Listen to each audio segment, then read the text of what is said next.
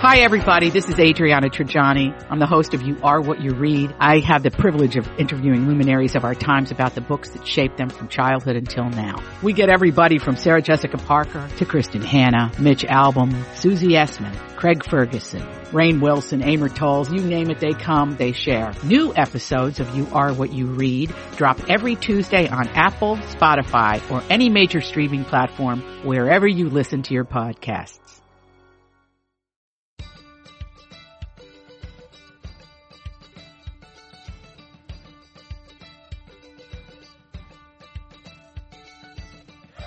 I'm Marjorie Punnett. And I'm Elizabeth Ries. This is Best in the Nest, the podcast that's all about creating happy, healthy, beautiful homes that prepare us to fly. Oh, Elizabeth, here we go. should we tell everybody what's happening? We should give our listeners a little bit of the behind the scenes of what has Yes. been going on. Marjorie and I are not the most technical of folk, and we have been trying to figure out, um, you know, hundreds of dollars worth of equipment so that we can sit in our own homes and be able to put this podcast together. Unfortunately, Marjorie, this stuff is easier said than done. Thank God I have a glass of wine in front of me right now, and you do too. I do too. And which gave us the other idea that, you know, whenever we do these from home, we might just want to do them drunk. I think that might be a good idea, or at least I think- just slightly buzzed. I think that I might be able to handle the technical aspects of this better if I'm tipsy. I think that might work well. That is the truth. So we are hoping that this works well because we recorded an episode for you a few days ago that did not work and was a technical failure. and so we're hoping that we're back in the game with you today. But anyway, Yeah. you know, listen, you gotta roll with it and we're no spring chickens. Figuring this stuff out is like old dogs new tricks. We're like, Yeah. what? really? What? What? But we're doing it. And that should be an inspiration not only to us, but to everybody that no matter what, you can figure this out. With YouTube, you can figure out anything. That's what I have learned. That is anything. a very good mantra to use. With Yes. YouTube, you can figure Yes. out anything. Yeah, no kidding. You know, I had my own technical struggles when I was in Norway, which we're talking a little bit more about this trip because, Marjorie, we realized we didn't really finish the conversation about going to Norway and being away from kids for 10 days. Which is a huge, huge deal. And I will say, I never did that. Which was I odd when you never texted did me it. that and you were like, I never did that, which made me feel like, oh shoot, dude, should I be doing this? No, no, it, and I, I should have put more in the text. I never did it, and I so regret that. It was wrong not to do it. Because there would be times where Ian would say to me, we need to leave without the kids. We need to travel without the kids because we traveled a ton as a family because I love to travel. So every trip, whether we went to Europe, whether we went to Florida, wherever we went, we took the kids. And he wasn't always 100% happy about that. And I look back now and I will, I don't have any problem saying this. He was right. We should have taken some of those trips on our own. I can't believe that you guys never traveled without kids when they were living in the house. No. And part of, part of why was because I was traveling a lot for business when they were your kids' age. Yeah. I was working in Chicago at times where I would go to Chicago on Monday morning and fly back on Friday night. Yeah. And so when we would take a family trip, there, I had enough guilt about that. I know. That when we took a family trip, it was like, no, I got to take them with me. Now, once they got older, I'm sure we took a weekend trip here or there. I mean, I'm sure of it. But when they were little, we never did. And part of that too was we didn't have any family in the city we lived in. So that makes a big difference. If you don't Yeah. have family to stay with your kids, then Yep. it makes things a real challenge. Yeah, and so we were living when they were your kids' age. We were living in, um, well, briefly we were living in Chicago. So for a little time we did. So mostly it was just me. I'll Yeah. just say it was just me. it just scared. It just scared me, and I think that that goes back to one of the things again that there were lots of decisions I made when the kids were little that were made out of fear, and I wish I could change that. Well, I yeah, I understand that. I think we can all look back and and get that. You know, the thing Yeah. um that I really got about this was that we were gone for 10 days and it was an amazing experience, but I will say 10 days felt like a lot. Did it? Like 10 days felt like ooh boy, if I could have maybe done 7, I might have been in just a better state. So it's, I think that's good to kind of know your limits and figure out what feels right and what doesn't for you. Did you talk to them at all along the way? Because tell everybody, your kids are they're three and eighteen months. They're four and Four, oh. um, almost two. Yeah, four Okay. and almost two. And we FaceTimed with them one time, and then they cried and right after, and then they were fine, but it was hard. They're just not really at like a good FaceTime age, so we didn't Right. talk to them other than that. And then the time change was really hard because Right. like they're at daycare during the day.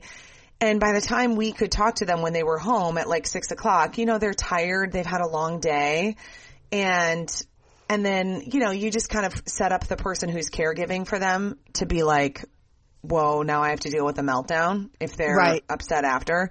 So we didn't really FaceTime with them and I, and we had multiple parents that were on the trip with us and they were all kind of in the same boat. Like for some of them it worked to FaceTime and then others it didn't. And it sort of just depends on the age of your kids.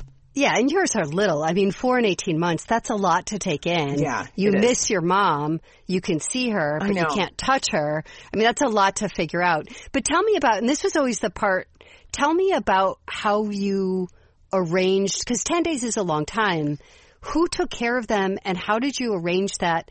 And how was the goodbye? Okay, so here's my sort of um like survival guide for this. And I have a few things that we did that really I think helped a lot and made a big difference. So number 1, we we were really fortunate that we got to have family stay with them. So we had everything happening at our house. So everybody oh, that's who was taking care of them came to our house and everyone then had different shifts and initially my plan was to have them so we had my father-in-law my mom and my dad to some extent but my dad was traveling a lot and then my sister and her husband so we Oh.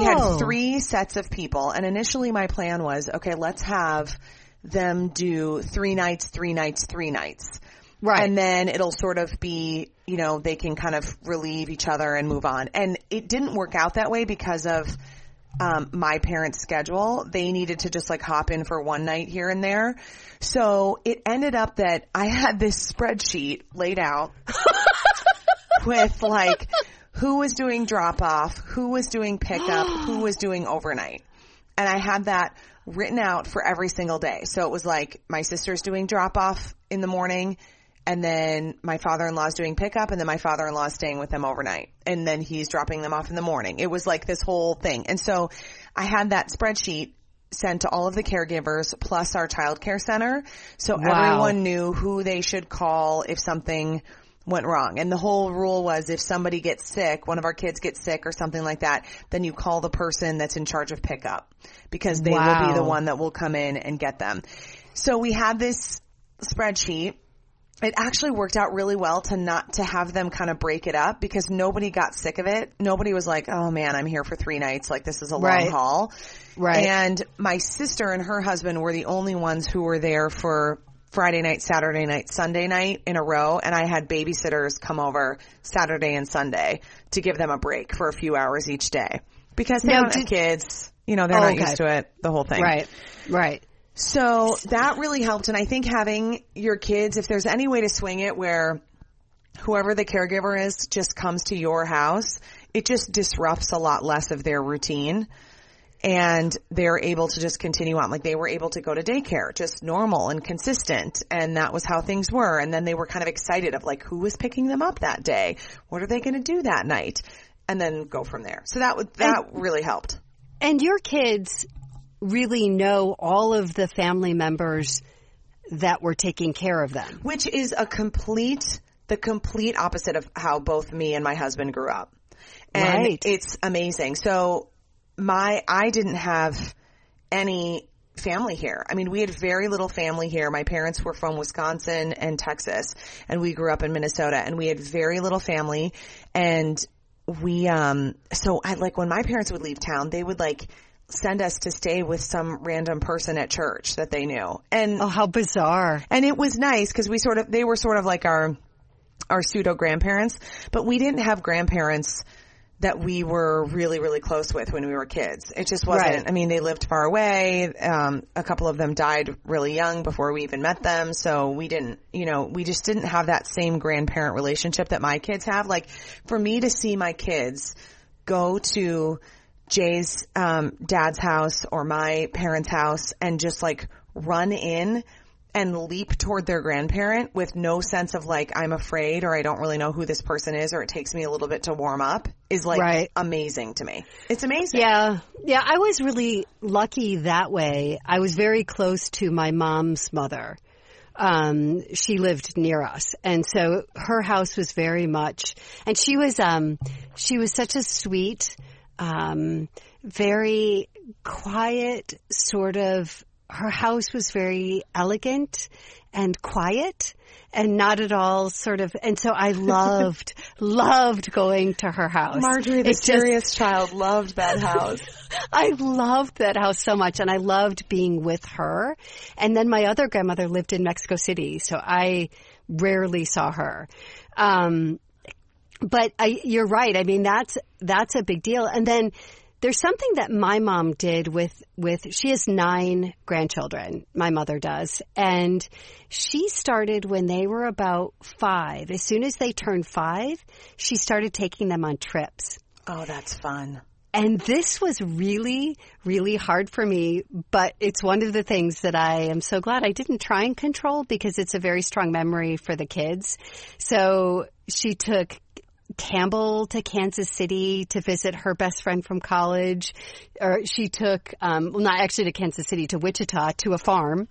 And then she took, um, she took Gar to Dallas, but, and she would take pictures all along the way. They met people and it was really cool because by five, that was a big adventure for them. For sure. And they felt like they were going, they were leaving me.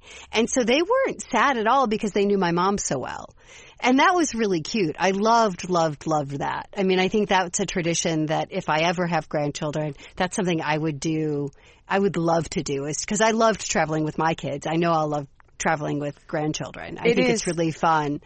I think you being intentional about those memories is really great. I mean, we try mm-hmm. to, you know, one thing that kind of accidentally has happened with our kids and their grandparents is that we rely on the grandparents a lot when one of them is sick, which sounds like really terrible, but you know how No, daycares work, which is like if if one of your kids gets a fever, they're kicked out of daycare for the whole next day.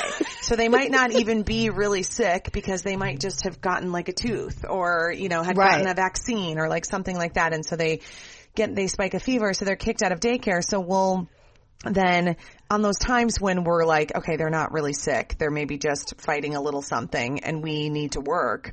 We will ask um, our parents to come in and help for whatever, you know, a couple of hours so I can go in and do the show or whatever.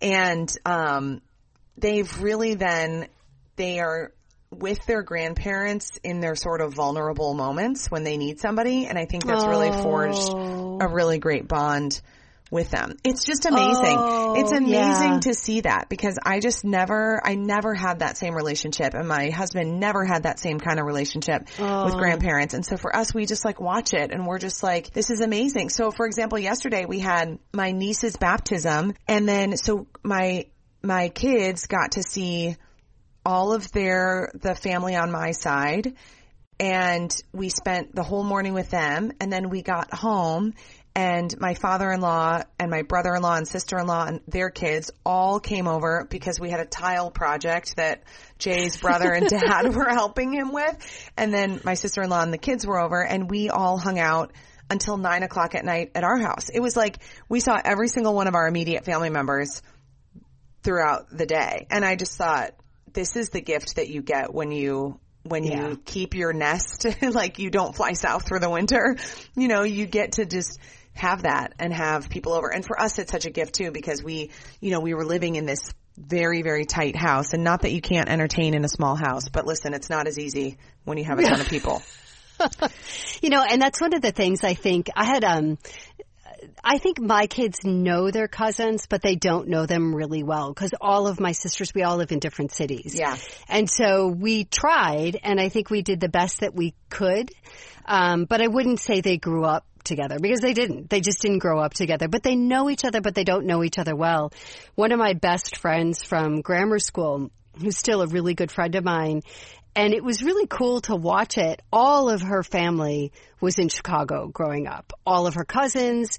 And I went to, you know, I went to an Irish Catholic school. So pretty much everybody I knew in grammar school was Irish Catholic. So big families and lots of cousins. And I always envied that. I thought that looked so fun because it was like you had these built-in friends that were always going to be around. Yeah. That no matter what, they would always be there. And I think that, that that's a, there's a lot to be said about trying to keep sort of your nest where there are lots of other little family nests. But I think that's true of Minnesota. Minnesota's kind of, and you know, St. Paul, Minneapolis is kind of like Chicago. It reminded me of Chicago, of the fact that families stick. Yeah. If you're from Minnesota, so many people have been there for generations and they just stick and it's a really beautiful thing. Well, and that's the transition that we've seen in our life because my parents weren't from Minnesota. So we didn't Right. have that and it wasn't like, I mean, I remember, you know, friends being like, oh, their parents went to this high school or that high school and everybody mm. like knew where they went. And my parents were transplants and it was really hard for them to make friends when they moved to the Twin Cities. I mean, they had, bet. I remember them having zero friends when we were kids. And some of it, I think was the fact that my dad was the pastor of a church and you're just not friends with people when you're the pastor of the church. Like when you're the It's pastor, tricky. there's a, a separation. I mean, and I think different, you know, maybe different denominations have different traditions, but with mine, it was, there was definitely a separation where there would be people we knew from church, but I don't think he would have ever said they were my friends. You'd have to go outside of your congregation almost. I know. And then that Because- didn't really happen until I made friends and then they became friends with my friends' parents. parents, which is how most of the friends I made in Minnesota, other than my work friends, were all just sitting on the sidelines at soccer games and kids from school. And so it, that, that's a pretty natural progression, but it is different than having grown up there. I mean, my family, my mom grew up in Chicago. I went to the same high school that my mother went to. Oh, And wow. there were nuns in the high school that I went to. It was an all girl Catholic high school that would mistakenly call me Mary because they taught my mother. They were that old. I mean, and that was sort of a great little sense of continuity, I have to say. Um, but there is something about being rooted. And I think for my strongest roots in terms of growing up the kids, growing up with the kids and, and raising the kids were in Minnesota, which I'm always grateful for. It was such a wonderful place to raise kids. It really, it's just, it's such a great town. It is great, except for today when it's 40 degrees. And I know. it's 40 degrees May 19th and Ugh. rainy and we don't have heat in our house because the boiler was cut off Oh, due to our kitchen remodel. So I'm like bundled up. This is why I need to drink wine. I have to have something to warm up. and my children have little heaters in their rooms right now to keep them warm. And we had a fire going last night and I'm, I am confident my husband is building another one tonight. So, you know, it's not Yeah, for the faint of heart. It's, it's a funny thing when you bring it back to though my Norway trip, Marjorie, because so much. So I am not Norwegian, but so many Minnesotans are Norwegian. I mean, it's mm-hmm. it's like the highest Norwegian population outside of Norway. I mean, there's so many Norwegian people here, and so most of the people that I went on this trip with, which if you missed the last podcast, it was a trip with Twin Cities Live viewers. So there were about 140 people who went on this cruise with me and then we shot a bunch of stories and we aired them all on Twin Cities Live uh, last week. And the, it was, gosh, probably 90% of them had Norwegian heritage and were so excited to go to Norway. And some people were like running, meeting up with, you know, extended families. Some people Oh, were, you know, kind of taking little day trips to see the town where their family came from. But it was so incredible, Marjorie, to see how much like Minnesota it is. I mean, you just completely understand. It's like, you know, when you think back to, I don't know when your grandparents or great grandparents immigrated here, but it was my mm-hmm. great grandparents that came from Germany. And when they, when you think about when the Norwegian people came to Minnesota, you totally get why they were like, here's where we're going to set up camp. because it just made sense to them. It's the same. It's Yeah. the exact same. It's fascinating. It is less beautiful here than it is in Norway. I will 100% say that. And I am a born and bred Minnesotan who loves it so much. But Norway is so strikingly beautiful. Minnesota, I mean, pales in comparison. But as far as just like the smell, like it smelled like home when I was there. Oh, it that's smelled like home. interesting. And then Oh, that's cool. and then you totally get the like mentality of the people when you start to get to know the culture and you understand like the Norwegian way of life and sort of the stoicism and the way that they crave um, alone time and the way that like getting away and going up north, regardless of the fact that you're already up north and you want to go further up north. Well, and the thing is, I think too, there's something to be said of places that are that that you actually are fighting for survival. 100%. That that forms who you are as a people. And Minnesota is a harsh climate. It just is. And that that does something to when you have to walk outside during a polar vortex and your eyelashes freeze. that does something to who you are. Yeah. it just does. It, It toughens does. you up. Yeah, it totally does. So it was really fun to get to see that kind of That's great. comparison and that connection was really fascinating. I mean, that was a really great part about the trip. And I have to tell you, you know, we talked last week about how, you know, sort of the lessons that you learn when you go on a trip and what I sort of took away from like the Norwegian and the Scandinavian heritage before coming home. And I was laughing because this whole timing of this kitchen remodel seemed insane. It seemed nuts to go on a 10 day trip, come mm-hmm. home the next morning, clean out the kitchen, and then the next morning demo started. But in a lot of ways, it like, that trip was the perfect thing because there were so many great lessons and just reminders about simplicity that I am totally taking back. Like I'm cooking on the porch. I can only use one appliance at one time or my fuses blow. I am just, and I'm not even like mad about it. Like I thought It's I would just go, this is so terrible. I have to go up and down the stairs if I want to get anything out of the refrigerator. I'm washing Right. dishes in the laundry sink. You know, I mean, these are all of the realities that come along with a big kitchen remodel. And, but I just have felt so centered in just like, this is okay because I think I was just enlightened to see that there is a whole culture of people in Norway that, you know, not that they're living the way that I am, but there is just, there is much more of a, a stress on simplicity and much more of a, just a feeling of contentedness with what you have. Now I have to ask you back to the question about leaving your children. So you left your children for 10 days to go to Norway. Mm-hmm. Now the important part of this is because they'll, they may or may not remember that period, but they don't, when you came home, did they seem at all traumatized by it? Oh, they were not traumatized. They were just, but they were very excited to see us and we brought them some sweet presents. That's, see, that solves everything. So that's going to be their memory. The important thing is, is what did it mean to you and to Jay to be alone for 10 days? and know- you were working, so this is a little bit different. It wasn't Yeah. like you went on a 10 day cruise, just the two of you. You were working. But I'm hoping you still got some time just to be a couple. We did get some time and that was really important. And it was also a reminder that we just want more of that time. I mean, we, we did like one dinner, one night, the two of us. We, it was, I, I was reminded that I love to see new things with him. I love to just like experience new things with him. And now granted, it was, I mean, it was definitely a much different trip because it was a lot of work focused. And so, I Right. mean, and which was, I mean, I'm so grateful that my job takes me to all of these amazing places, but it was a different kind of a vibe because, you know, we were there to be part of this whole group and to make sure their experience was amazing and then to provide a lot of content for the show. So there were a lot of moving pieces. Um, but we, we got some good time and we had some good conversations and we actually came back going, confirming with our babysitter that we're going to have somebody every Thursday night for the summer and have a babysitter every week so that even if we can just get like an hour or two hours.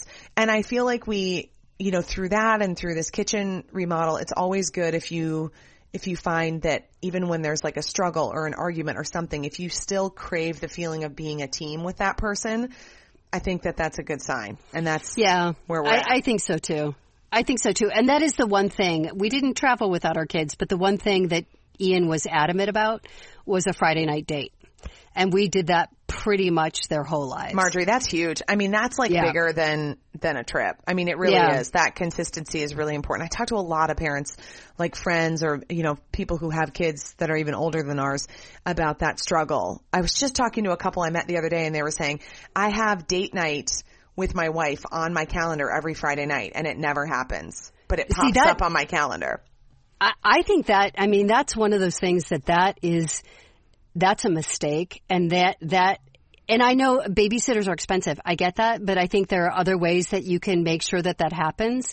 Even if it's a matter of taking, you know, if your kids are in daycare of taking two or three hours of work from, you know, just going during the day and doing something. Yeah. I just, it was really important for us to touch base, um, once a week away from the kids and away from work because for 10 years of our lives we worked together every day. And so when we would go on a date, we wouldn't talk about work. It was just us being together and rediscovering that we really liked each other and we liked to laugh together and we liked to go to movies together and we liked that we genu- genuinely really wanted to be around each other just as you would if you were dating. I know. I mean, you don't go on dates with guys unless you like the guys you're going to go out with. And if you're married, you only get one. so, I mean, but it was really, and, and I'm always grateful that he really pushed that because I probably would have been like that person. I would have had it on the calendar and I kind of would have let it slide, but we just didn't. And it was pretty sweet. I mean, we, we even when they were older, we used to have um, our wonderful babysitter Heather, who happened to be a music teacher, and she would come and she would give the kids their piano lessons. And so as soon as the piano lessons, you know, started, we left, and then she would just stay after the lessons. Okay, that's brilliant. Yeah, it was great. It was just great. Um, so I think there's a way to do it. There's always a way to do it, and, and but I I do think that that was crucial to us making sure that we stayed friends. And that we stayed in love and that we kept liking each other. Time away is important regardless of if it's to Norway or if it's out to dinner or if it's even just I think putting the kids kids to bed and being intentional about what you do with that time together afterwards, whether it's Yep. you know, like we've talked about just like making a cocktail or doing some sort of like making if there's a show that you look forward to watching together or like some sort of game or something that you do together it's just that that effort is really important because I heard the word mama 45,000 times today, Marjorie. and I love, I mean, my children are, have like angelic voices and I love their voices so much.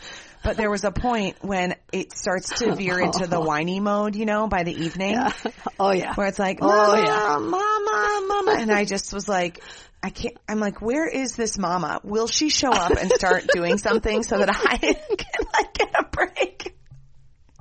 Yeah, it's uh, about seven o'clock at night. It, you just don't want to hear their voices anymore, and there's nothing wrong with admitting that.